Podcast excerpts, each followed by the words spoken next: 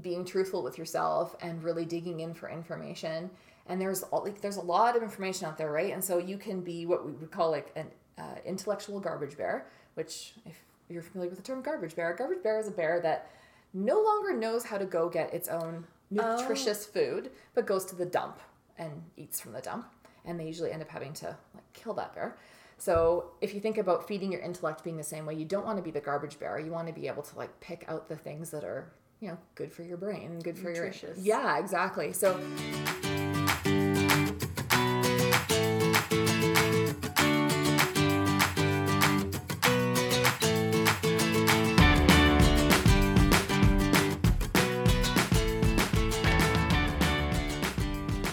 hello and welcome to the Girl Tries Life podcast.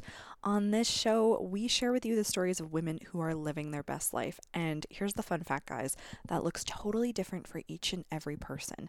And that is why I like to share these stories. We've got women who have done, who've run businesses, who have, you know, crazy fitness YouTube channels, who have fostered children. And it looks, their lives look so different, but they're still so fulfilling. So today on the show, we're joined by my good friend, Anita Hofer. So Anita is a communications expert for a local nonprofit. She's lived such a fascinating life, in my opinion. Anita and I talk about how she got into communications to begin with and what that career path has looked like for her. And we also talk about the program that she went through called Leadership Calgary, which is now called the Human Venture Institute, and how that program changed the way she thinks about the world, changed what she reads, changed how she parents, and like the big takeaways that she's had from that program. It was really interesting. And then we also talk about her 40th birthday trip on the Camino de Santiago. So if anyone's heard about this, that is that pilgrimage basically that people do through parts of Spain and you know, she walked this for days and days on her own, and it was such an incredible adventure to have. And it was her first time traveling on her own in Europe. Like, I think it was absolutely a phenomenal story. We also talk about parenting. She's got three daughters, and we talk about what the most important things are that she's taught them based on her opinion, and she talked to her daughters about that, how she deals with social media for them as a parent, and the advice that she's given them along the way. We also talk a bit about this thing called garbage bears, so I highly recommend that you have a listen. It's a fantastic interview. Now, here's some fun news is that today's podcast is brought to you by Audible. So you can get a free audiobook download and a 30-day free trial at www.audibletrial.com forward slash girl tries life. So girl tries life is all one word. So you can get over 180,000 titles to choose from for your iPhone, Android, Kindle, or MP3 player. Now, the reason I am such a big fan of Audible is because if I look at my reading list in 2016, I read 12 books. That is one book a month. Now, that is because at the end of the day, I'm exhausted. And I'm sure so many of you are as well. You if you have kids, you get them to to school or to day home, you work, you come home, you have to figure out dinner, all those kinds of things. I would read maybe 5 or 10 pages and then I'd be so exhausted. That's why I read 12 books last year. Now 2017, you guys, it's September and I've read 53 books this year. And the way that I have read 53 books is because of Audible. It's because of audiobooks. I listen to them when I'm walking to the bus, when I'm on the bus, when I'm walking to work from the bus, when I'm doing dishes, when I'm doing housework, when I'm doing whatever. This is how I am making the most of those drips and drabs of time and still getting to do the thing that I love and reading so many more books than I would ever have had the opportunity to. 53 books, guys. I think it's amazing. So, if you are feeling like you are not getting enough reading into your life or you'd like to be reading more, I highly recommend Audible. So, again, you can get your free audiobook download and a 30 day free trial at audibletrial.com forward slash girl tries life. Now, if you're looking for a book to start that free trial off with, Brene Brown's Braving the Wilderness comes out today. So I think this is probably a couple days behind by the time that this actually goes live, but it is brand new out. If you're a fan of Brene Brown the way that I am, this book is going to be a game changer. I've listened to some interviews with her about the book, and it sounds like probably the most powerful book that she's written to date. So if you're struggling to get some reading in, listen to it instead. And it's also read by Brene Brown. I'm a big fan if you can't tell. So again, audibletrial.com forward slash girl tries life. Now, let's get to the interview with Anita.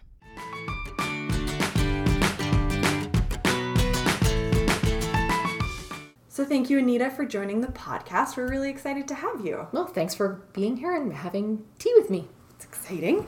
So, since I've known you, you've been in communications, but have you always done that? No, I have not. So, I, in high school, was really interested in art and music and English class. Those were my strengths.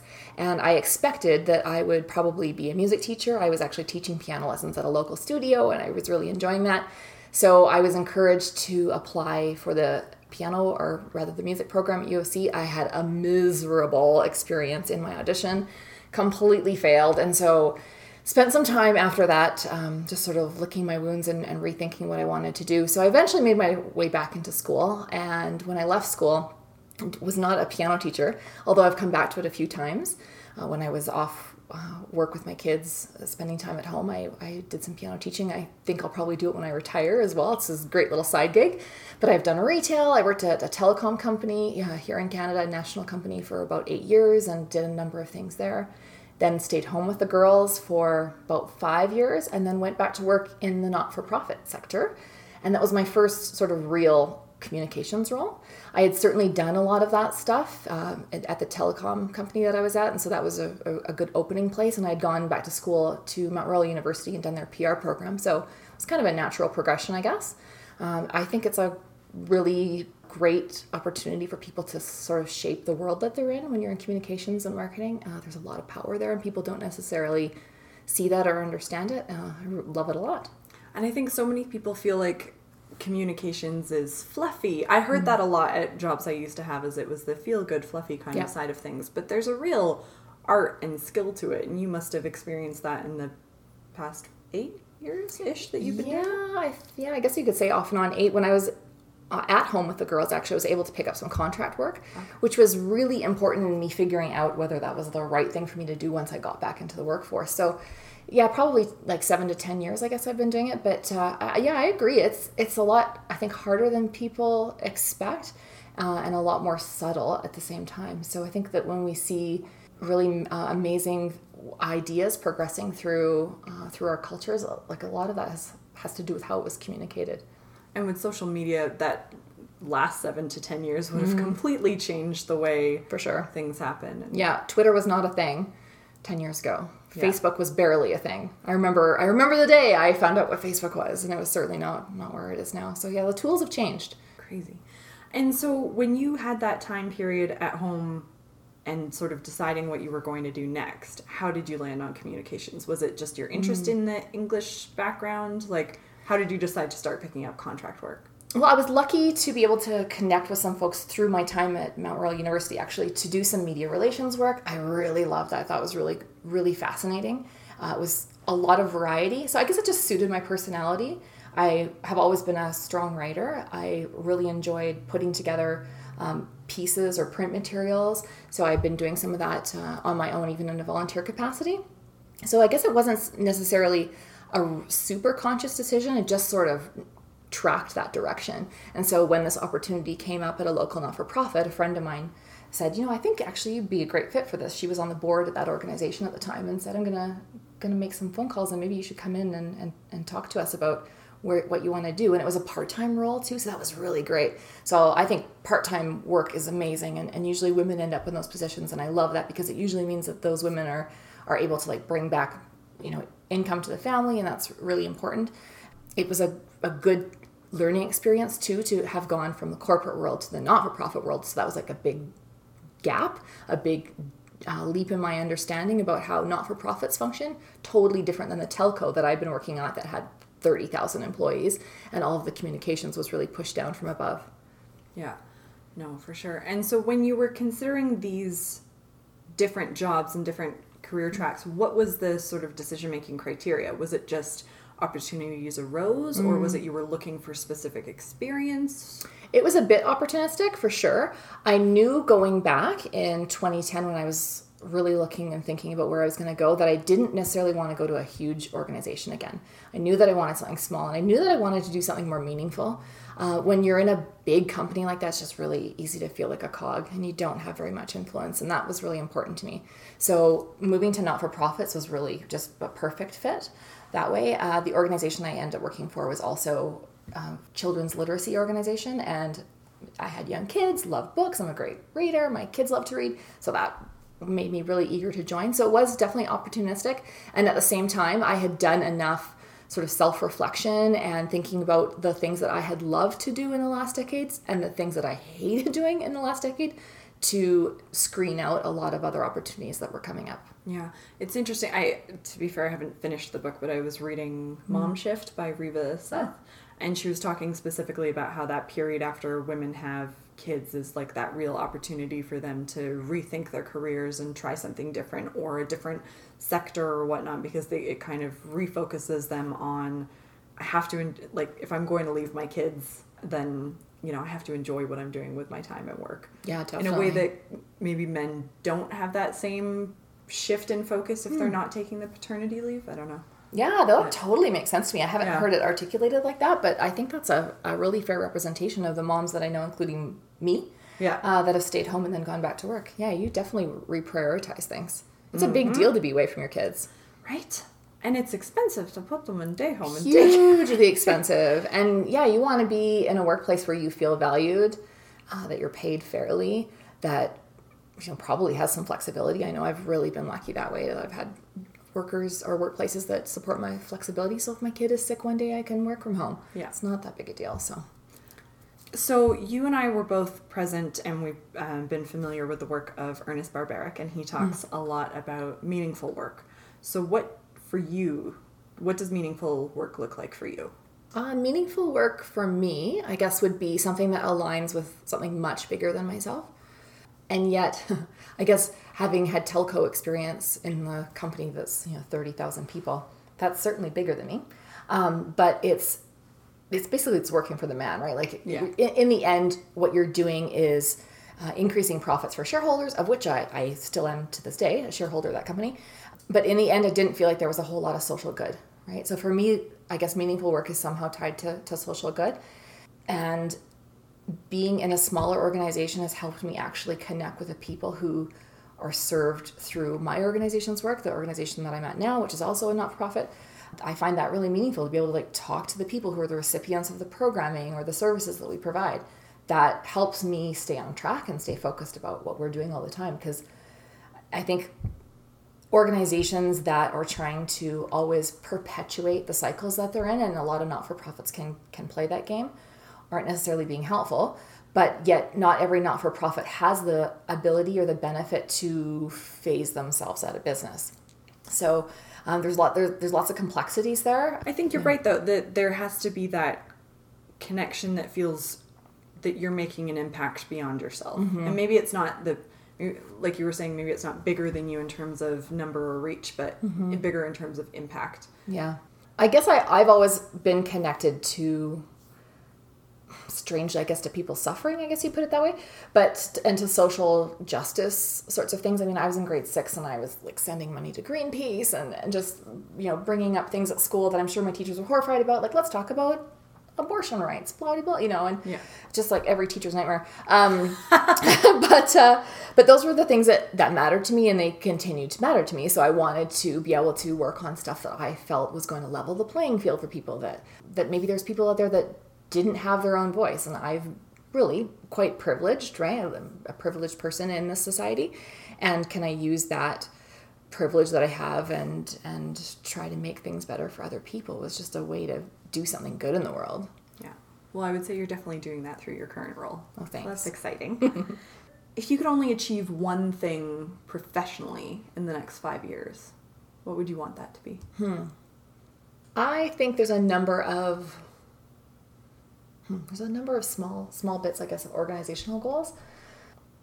I think what would be meaningful and helpful professionally but also for the sector is to broaden the conversation about the ways that not for profits are not working and the funding cycles that organizations are trapped in and the requirements to funders and donors and philanthropists that are not healthy and are verified you know sometimes incorrectly that would i'm not sure what that would take and it's certainly not something that i would say is on my one of my work goals right now but i think that would be something that a lot of people are talking about and a lot of people see and when we keep plugging away at our jobs and we keep going back to the funders that we have because no one really wants to have a really hard conversation with the funder and lose their funding especially in the economic times we're in here in calgary right now.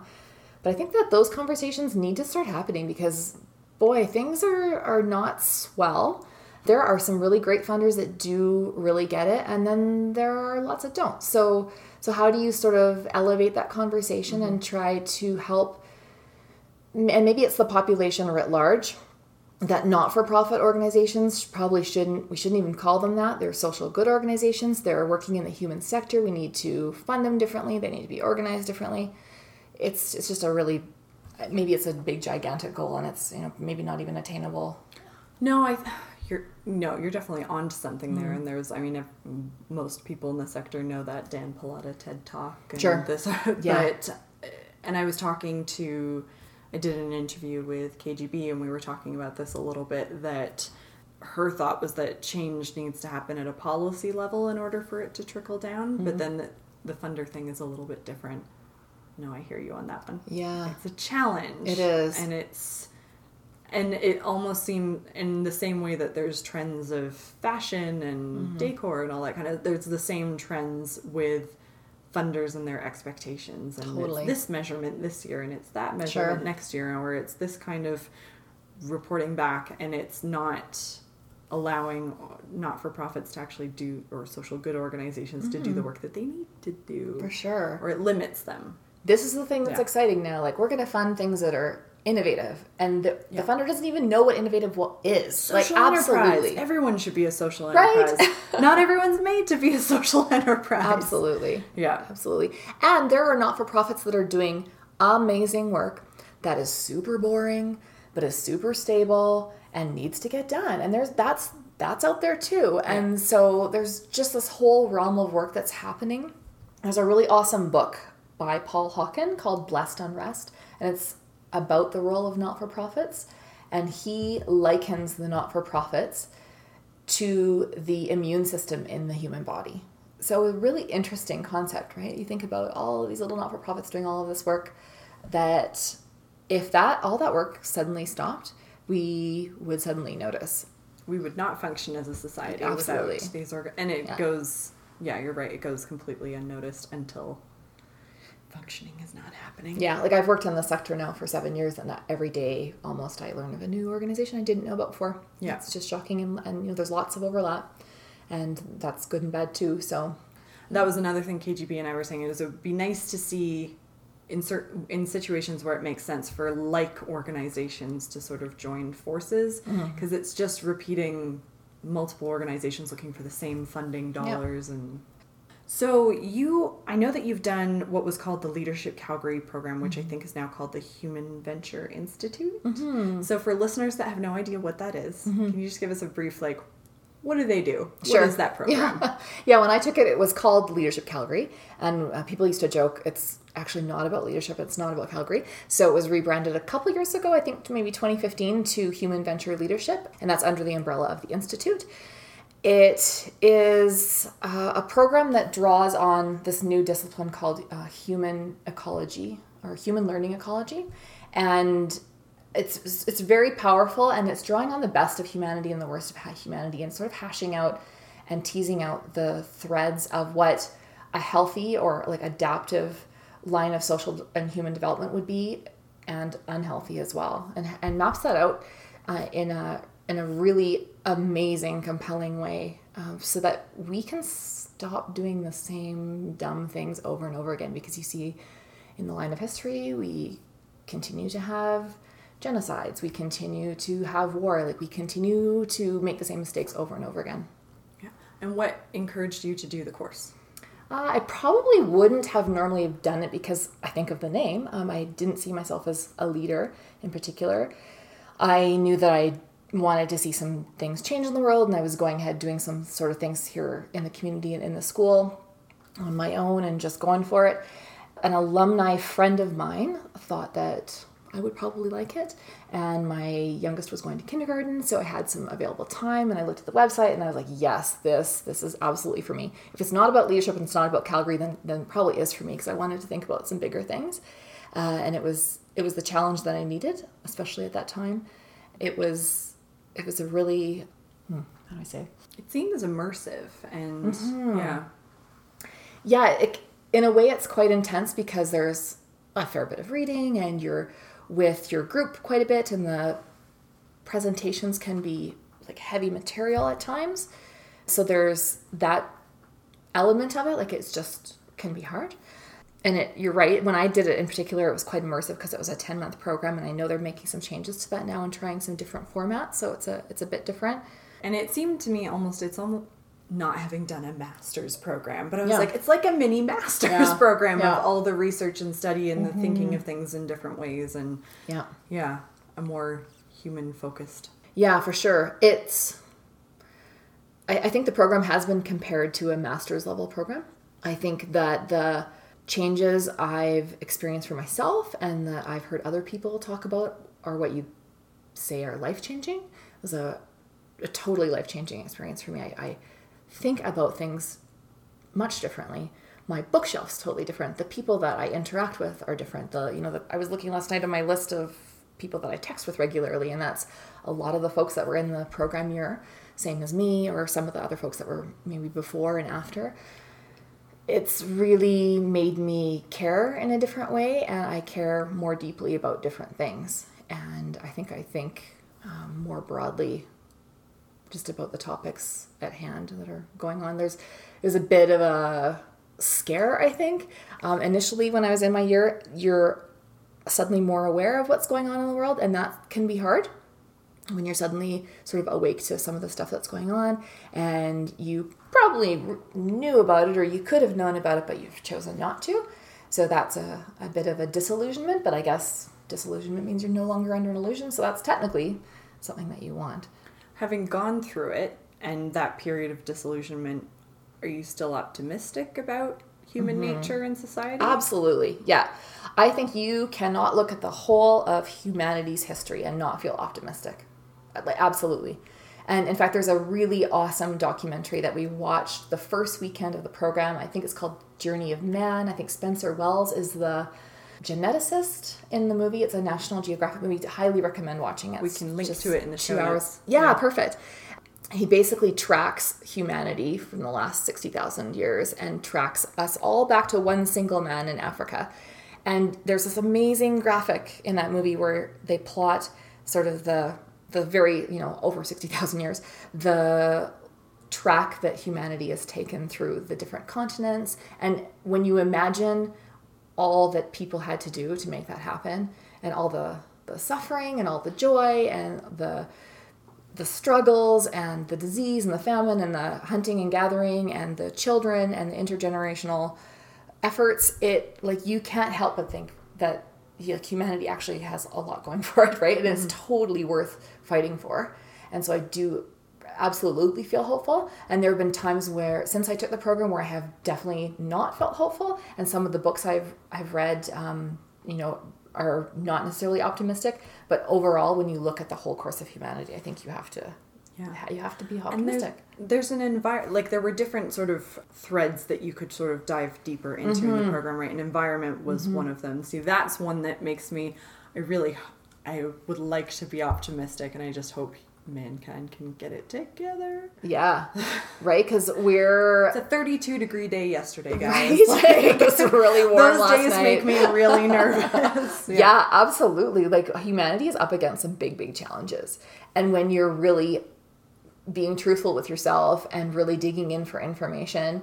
And there's all- like there's a lot of information out there right? And so you can be what we would call like an uh, intellectual garbage bear which if you're familiar with the term garbage bear a garbage bear is a bear that no longer knows how to go get its own nutritious food but goes to the dump and eats from the dump.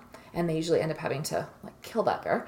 So if you think about feeding your intellect being the same way you don't want to be the garbage bear. You want to be able to like pick out the things that are you know good for your brain good for Nutritious. your yeah exactly. So there's a lot to weed through and it's distracting and i find it super distracting like to follow what's going on on twitter or find out what's going on with brangelina or not going on with them or whatever. But yeah everyday life can really pull us away from the things that matter and at the same time yeah climate change is is a thing. And donald trump is that's actually happening right now and genocide continues and there's there's plenty of things happening that we need to really figure out Yeah, but people, you're right. People, it's the tough topics that you're just like, it's easier Yeah. for me to go to the garbage than, mm-hmm.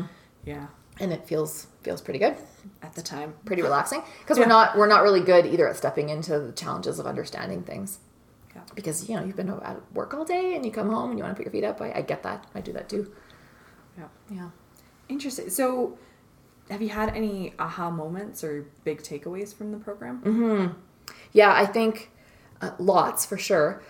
One was sort of a good news, bad news scenario. The good news is that humans can learn, and the bad news is that humans learn. So, right? So, that learning is this like double sided thing, and we can, there's like a- an adaptive path and a maladaptive path. Like, like addictions is a form of learning. And man, what would that take to not have addictions in our society? if people knew how to make a meaningful life or knew even what meaningful things were, maybe they wouldn't become mired down in addictions. I think to uh, the awareness that I spoke to earlier about um, we are acting on programming that has been sort of downloaded into you long before you were even here, that we're all part of, and there's this like, cultural sort of parenting that's happening with us all. A culture is shaping us in ways that are very powerful and sometimes really subtle that we don't know about. And so, uh, sort of understanding that better was was a big deal. Has it changed your parenting? Yeah, yeah, hundred percent. So I well, and although being that it's been seven years, I guess since I took the program, it's sort of hard to remember what before I guess they were a was lot younger at yeah, the time, but has it They were a lot has younger. it encouraged you to do things diff- like Mm-hmm. do certain things with them that maybe you might not have done before? I think we intentionally spend more time in the outdoors. Like we definitely were outdoors a, a lot, and maybe we still would have done the amount of just hiking and and being in the park that we did before. I'm not sure, but I think that I know now know that it's really really important to connect with nature. There's lots of kids that don't get that opportunity, and so how can they ever protect the earth if they don't really appreciate it? Is sort of what where I'm coming from with that, I guess. To basically love something or have really deep compassion up for it, you need to really understand it. So if you don't, if you're not loving that dog over there, if you really get to know that dog and you really know about that dog's like what they like to play with and what its favorite food is and how happy they are when you come home, then you will you'll learn to love that dog because you really know it. So I think that's the same with nature or whatever. And so I've definitely exposed the kids to things that they probably wouldn't have otherwise. We went to the Women's March this year, which was a really cool opportunity for them to feel like they had some power back after Trump.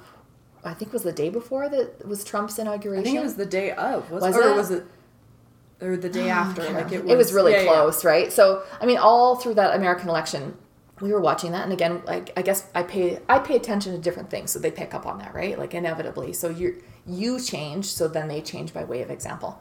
So if I'm paying attention to what's going on in America in a deeper way than I did before, and they're getting just sort of freaked out about this guy in America. He sounds like he's doesn't respect women. I can't believe the things he says, and there's no way he's going to win. And then when he won, they were just like almost sick about it.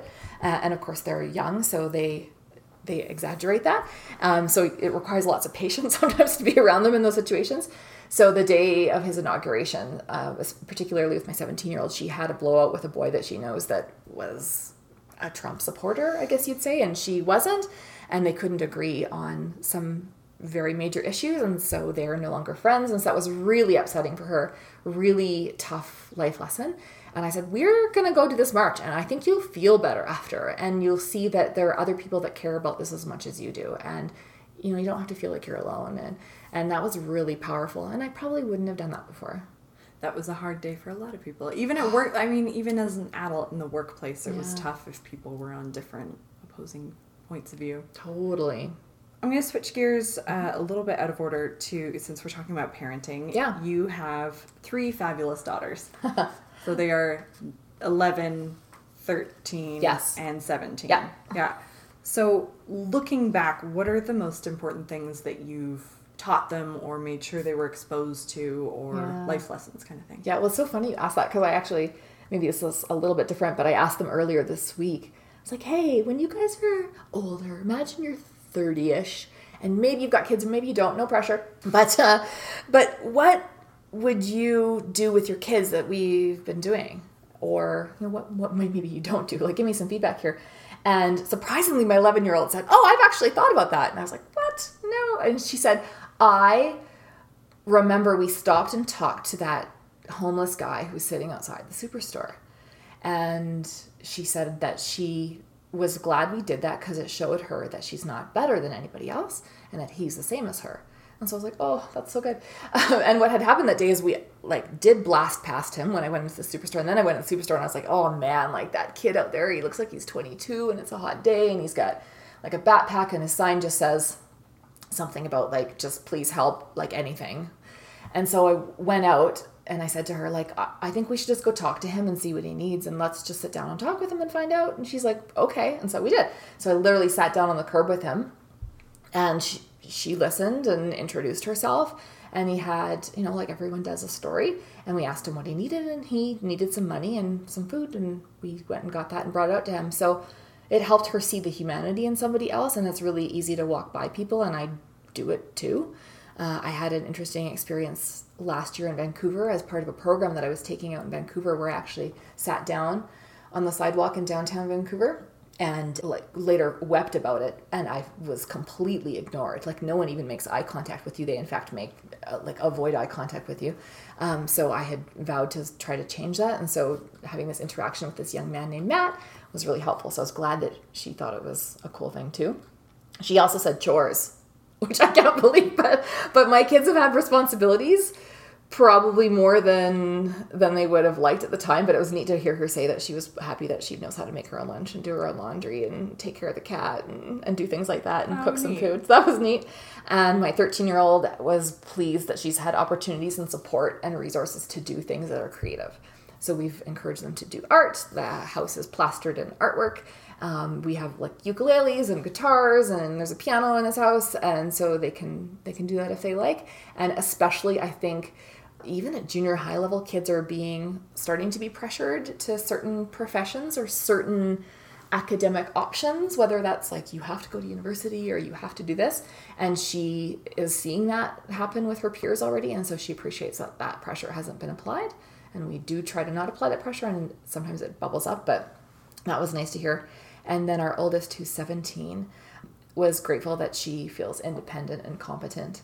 One of the things that um, that she remembered was we have a really large tree in the backyard, and I certainly don't know how to climb it. And the girls figured out how to climb it at one point, and they taught the younger ones how to climb it later. And so they were like, "Remember, like we got up like halfway up the tree, and we showed you how to do that." And mom, you didn't tell it, right? They they had the competence to figure that out on their own. Were you slightly freaking out on the ground? Oh yeah, like I try not to watch, right? And we do have a rule about like no more than two in the tree at once, and your friends can't go in the tree because like if you fall out of the Liability. tree, right? If you fall out of the tree and break your break your leg, then that's on me. But like if your friends like that's so don't do that. And also, if you can see the tops of the street lights, you're probably too high. And they have gone up high in there before, and I have gone out there because it's yeah, I can't handle it. But I try not to watch too much. But they spend a fair bit of time in that tree, and they it's it's important for them to be in the tree. Like you can see the world differently from the tree, and you interact with the tree, and you know that the tree is a living thing when you're in it all the time, and you see all of the life that's around you in the tree. So it's pretty awesome. That's something that makes me really nervous about parenting is that things that you loved as a kid or that you logically know that you want your kids to do and try, that fear inside. and and it's not even just like physical climb a tree, but like going into a new environment and what if all the kids are mean to them or whatever. yeah. Like that's got to be Oh, you've got to have some rough days. Terrifying. That's where the wine comes in handy. You're right. Mommy needs a glass. That happens too. yeah.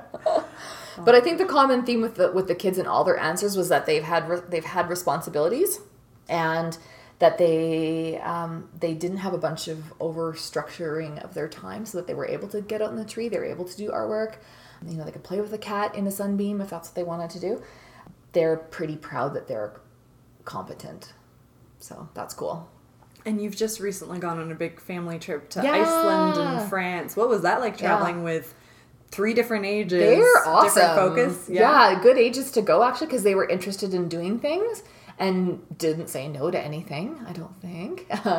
and as you do when you travel, you have problems that arise at the last minute that you just have to deal with, and they just rolled with the punches. And they were really good travel companions. I was super super impressed. That's great. Yeah, it was a good Maybe experience you've inspired the travel bug in them. Maybe, yeah. Our our oldest was in France for eleven weeks.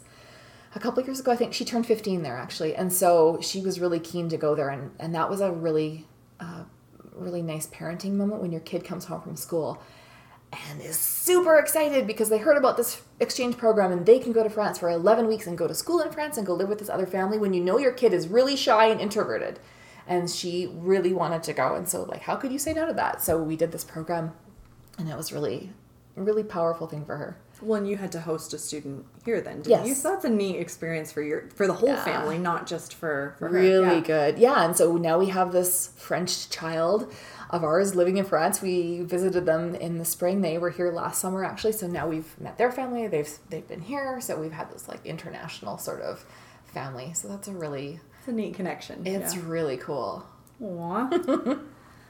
Is there anything you do differently? mm, sometimes i feel like i just don't spend enough time with them but then on other times i'm like yeah that's the right thing to do It's not That's how they have that time to experiment Yeah. and create. Yeah, for sure. So like I definitely feel the tension of like, oh, they should be on swimming lessons and then no, but wait, like unstructured time is important. And, and not to say don't put your kids in swimming lessons because swimming lessons are obviously super important.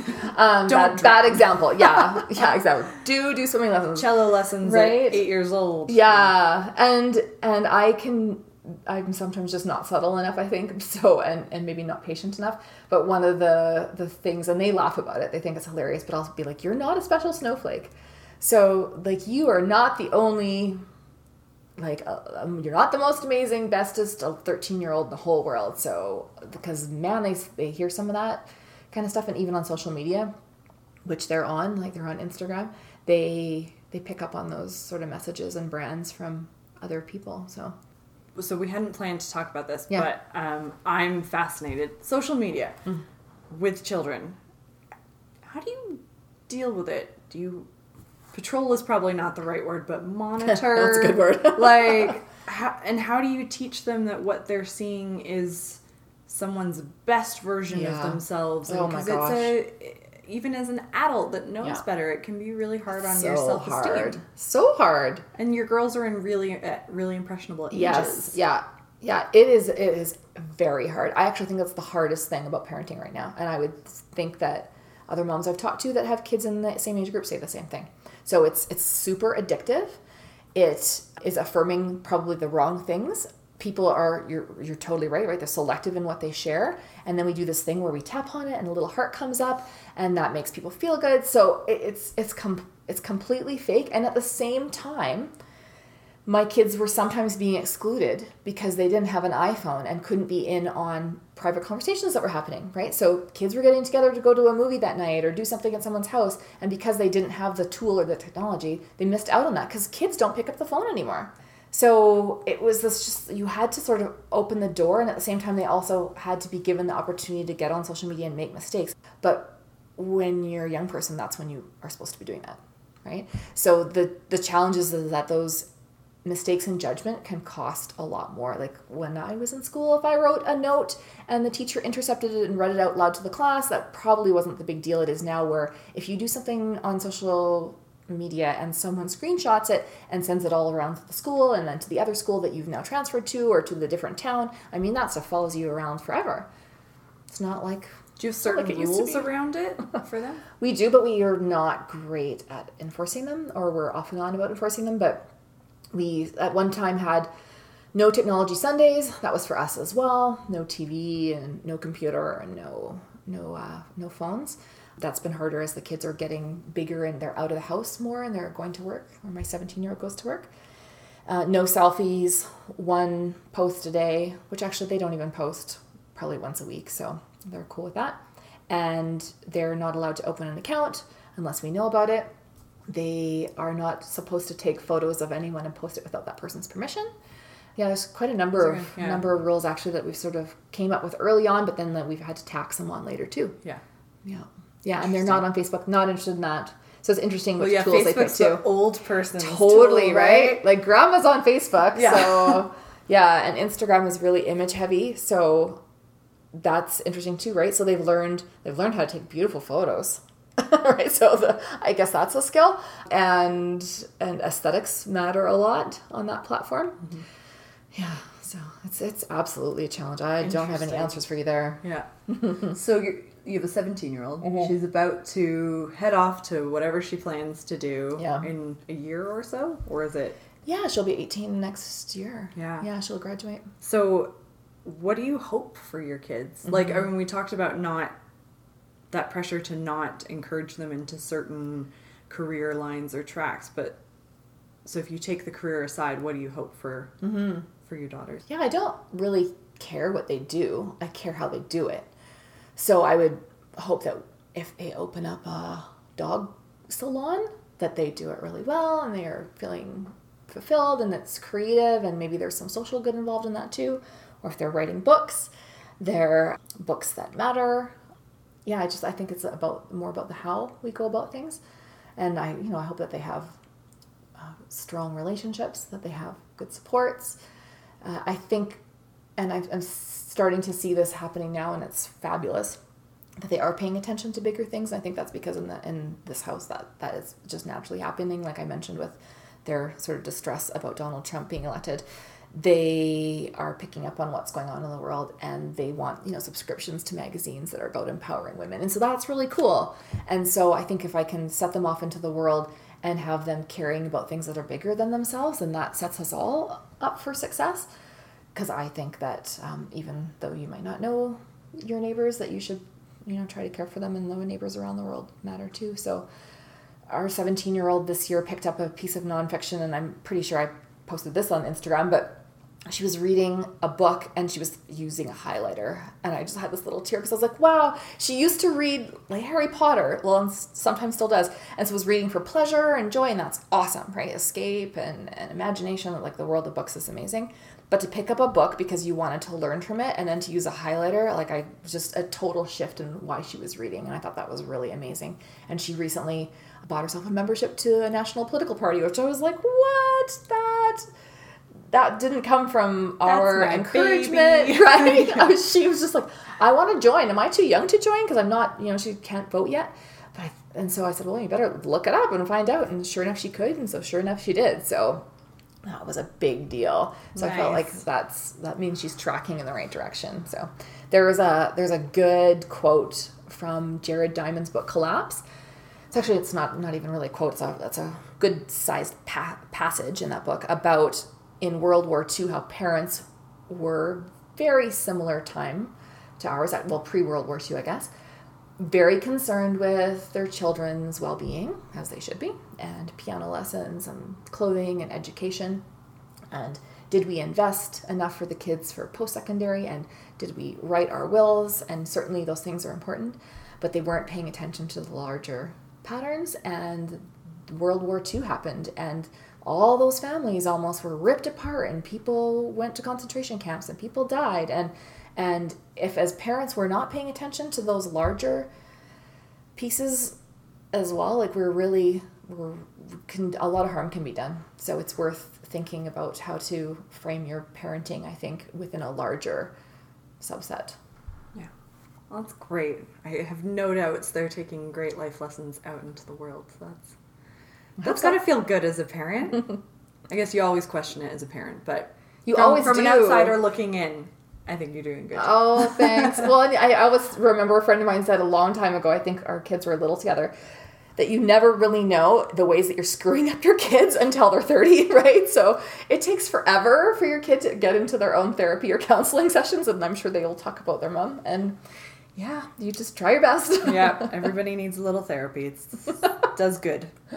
So, if I'm getting this correct, on your 40th birthday, you trekked the Camino de Santiago. Mm-hmm. Yeah. Or part of it. So Yeah. for those that don't know what the Camino de Santiago Mm-hmm. is, could you tell us? Yeah, so the Camino is a pilgrimage journey that's, uh, I think, thousands of years old. And it ends in Santiago, Spain. And people track there. There's, I think, seven official different pathways to get there. And the most popular is one that just starts over the Spanish France border. And you trek good 500K, almost 600K to Santiago. And it when you get to the end, you present this almost like a little passport that you've gathered stamps in. So every night when you get to your place of rest, uh, called an albergue, it's sort of like a hostel for pilgrims. You get the stamp that shows that you walked. I, I think it's a minimum of 10k that day earns you a stamp, and of course that's all up, to you if you're being honorable and, and and saying the truth. And I think everyone is. But you get your stamp when you get to Santiago. You go to this office where they take your passport book, and they and, and actually your real passport as well and they give you this this document that and it's all in Spanish and Latin, so I don't understand it. But I'm told it says that basically all of your sins are, are cleared now. So in ancient times, people would do this pilgrimage after they'd been really bad.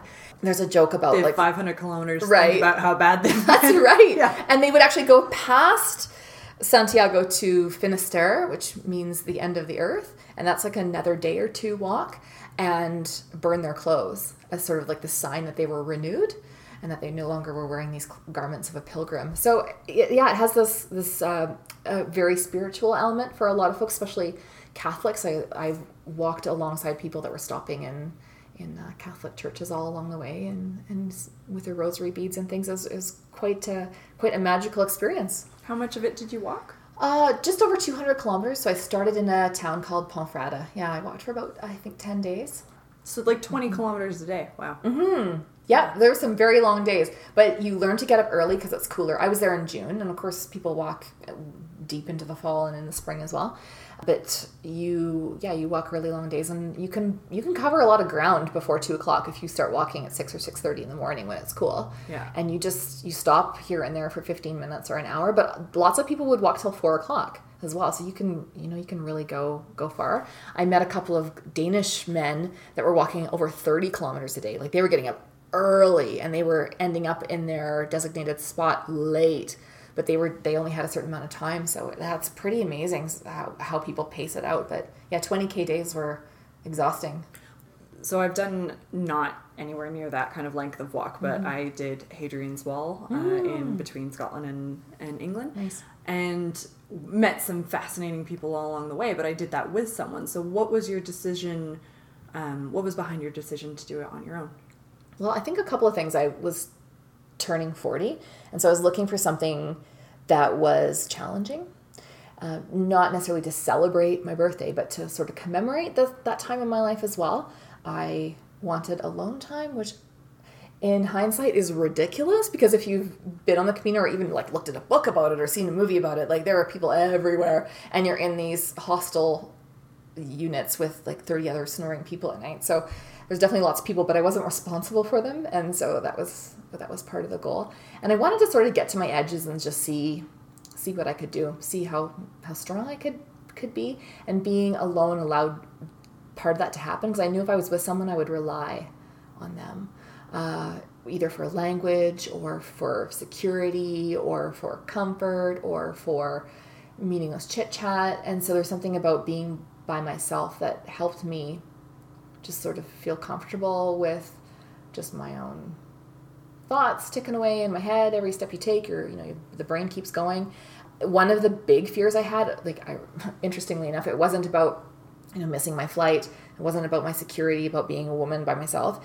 It was about walking into a crowded room like I, that i might walk into a restaurant and there would be a huge group of people that had been maybe walking together for a couple of days and they'd be all laughing and talking whatever language german or spanish or italian and that i would be like this lone person. Because i hate that. I that's the one thing i drives me crazy. I'm just not good at walking into a room like that and feeling comfortable. And of course like, it happened right on day one. So i got to experience that over and over and over again. So i feel a lot desensitized to it. So yeah it was it was about something being hard. And i could have done a yoga retreat or i could have done a weekend away and i sure thought about that. And by about day five on the Camino, I sure wished I would have picked that. Um, but in the end, it was it was a good thing to do, and it was good to uh, good to do something hard. I'd also never been overseas, like ever. Really? Yeah. So I had a passport and I'd been to Disneyland. So that was it. So I hadn't been to England, hadn't been to Hawaii. I well, just still never been to with those places. your Iceland, France adventure. No. That wow. No, so I hadn't hadn't been overseas. So that was the other thing. I I think when I was younger I had said like I'm gonna get to Europe before I'm, you know, 30 or 40 or whatever. And I hadn't hit those marks. I was like, damn, I'm I need to go because I you know made that promise to myself that I was gonna get there. Uh, yeah, so that was that was part of it too. That's awesome.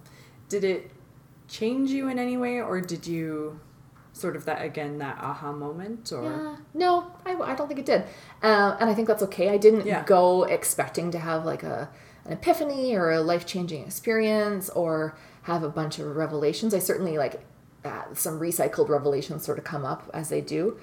I I got just some good advice as I was sitting on the tarmac of the Calgary International Airport in the plane and, and texting a friend, and I was like, "What What's your advice?" And the response was, "Just be." And I was like, yeah, that's that's actually just what I need to do. I just need to go there. I'd had like a you know busy couple of years with transitioning back to work and like a, in a quite demanding role, raising three girls. My my dad had died several years before. I, I just needed to go and be, and that was the right advice, and it's advice I follow still. And so maybe that that was my greatest lesson. There was just Yeah. it's okay to just be.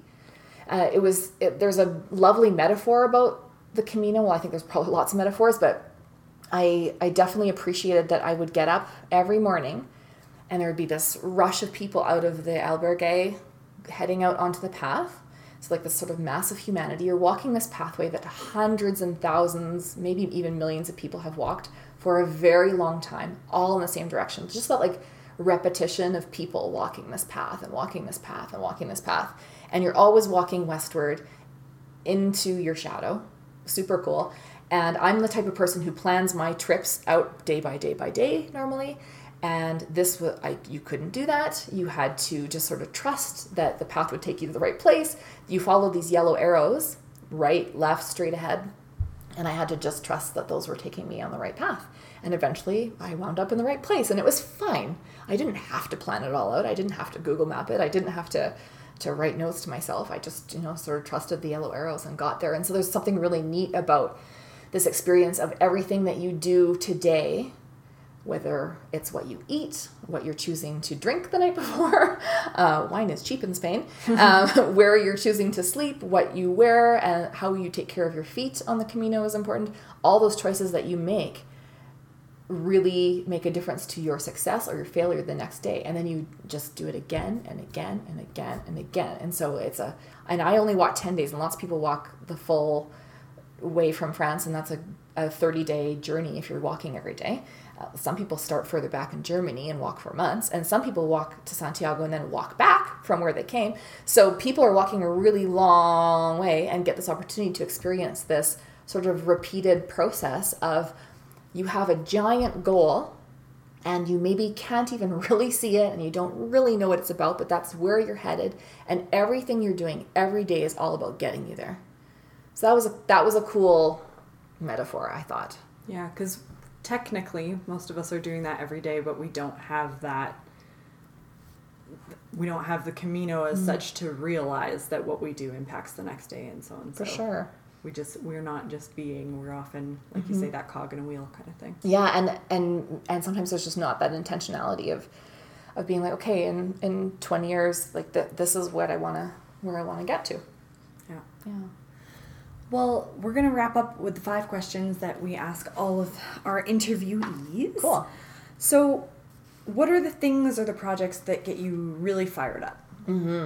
Uh, in my work, I've been really lucky to do lots of really cool community projects. Uh, at the last organization I was at, I, being the social media manager, came across something that was really getting lots of attention in the States. And so I read some articles about this little movement that was happening and started sharing them on social media. And it was Little Free Libraries. And pretty soon there was a Little Free Library in Calgary. And then we were able to sort of capture that energy and elevate it and escalate the Little Free Library thing. And now there's Little Free Libraries all over the place. So that was cool to sort of be part of that.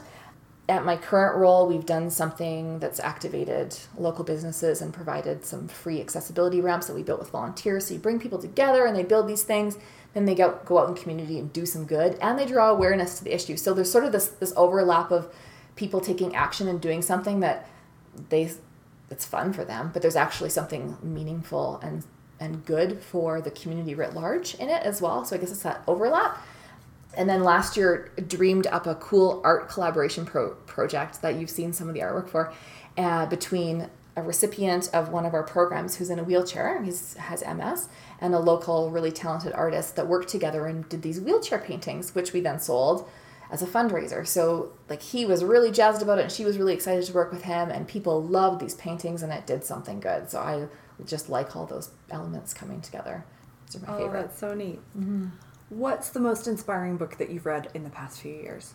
Well, I have a stack of books here. Yeah, I know. I'm, I'm so, eyeing all the books right I know. Now. Nonfiction, uh, I think Mistakes Were Made But Not By Me by Carol Tavris. And I know anybody that knows me knows I love this book. And even my kids were like, when I say mistakes were made, they go, but not by me. So uh, that is amazing. I think that should be required reading at least once in your life. Um, and then I love Sophie Scholl and the White Rose, which is a biography of Sophie and Hans Scholl who lived during World War II. Uh, awesome primer also on parenting. So I'll just leave it at that. Uh, Book of Negroes, I love. It was probably my favorite piece of fiction ever. I feel like you suffer with her character, and she's remarkably resilient and strong, and it's also historical, so that's awesome. And I love Lost Cat by Caroline Paul. I will actually give you this one when you go because it's super cool and you can read it in about an hour and it's so funny and oh, sad neat. and heartwarming at the same time. And if you have a cat and you love cats, you will love it. I do love my cats. right?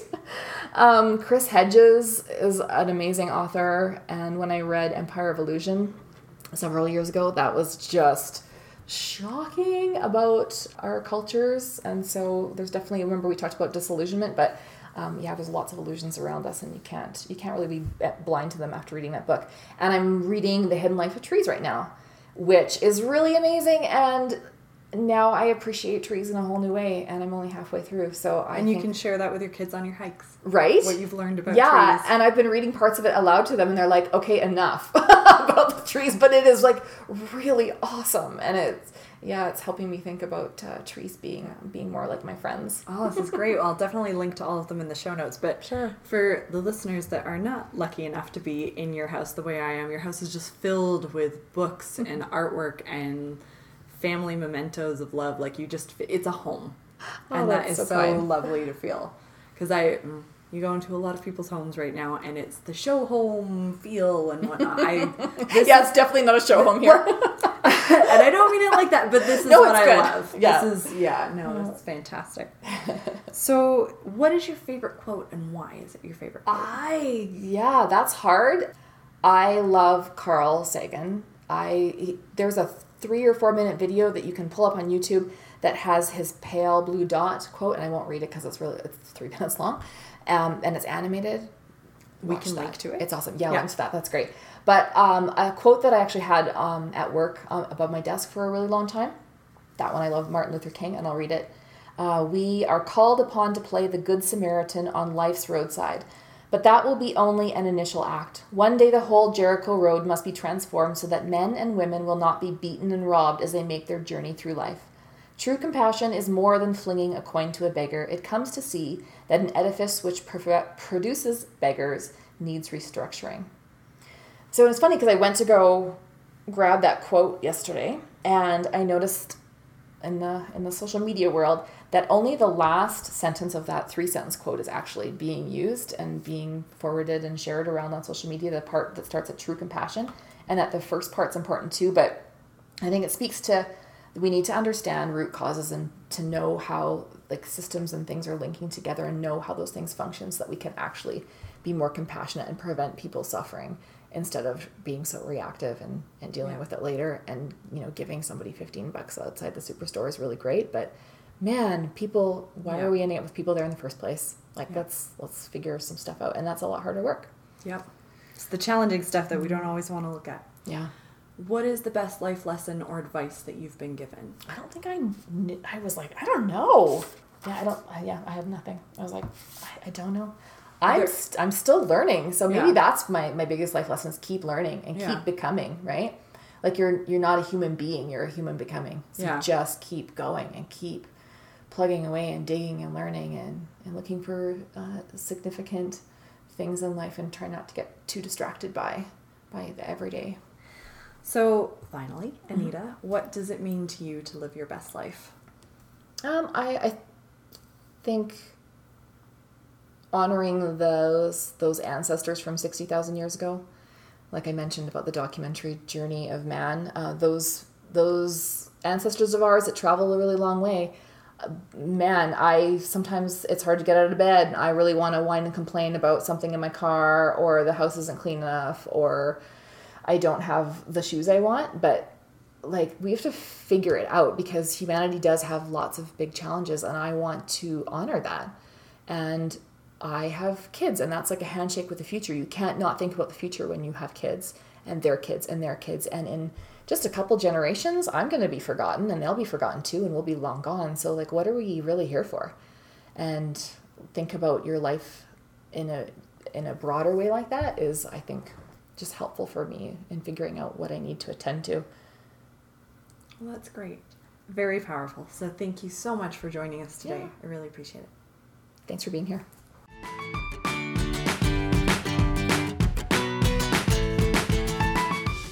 I really enjoyed my interview with Anita. She has such a thoughtful outlook on life and definitely has made me really interested in trying out the Human Venture Institute program. It's just, you know, finding the right time in life to do that. But I am so. I had such I also had such a great time doing the interview in her home. You guys, I think I mentioned it in the podcast, but we were surrounded by this beautiful artwork that her kids had done and it was it was a home in the way that I hope my home will be at some point. I currently live in an IKEA filled home because that is my stage in life, but their home is filled with love and joy and memories.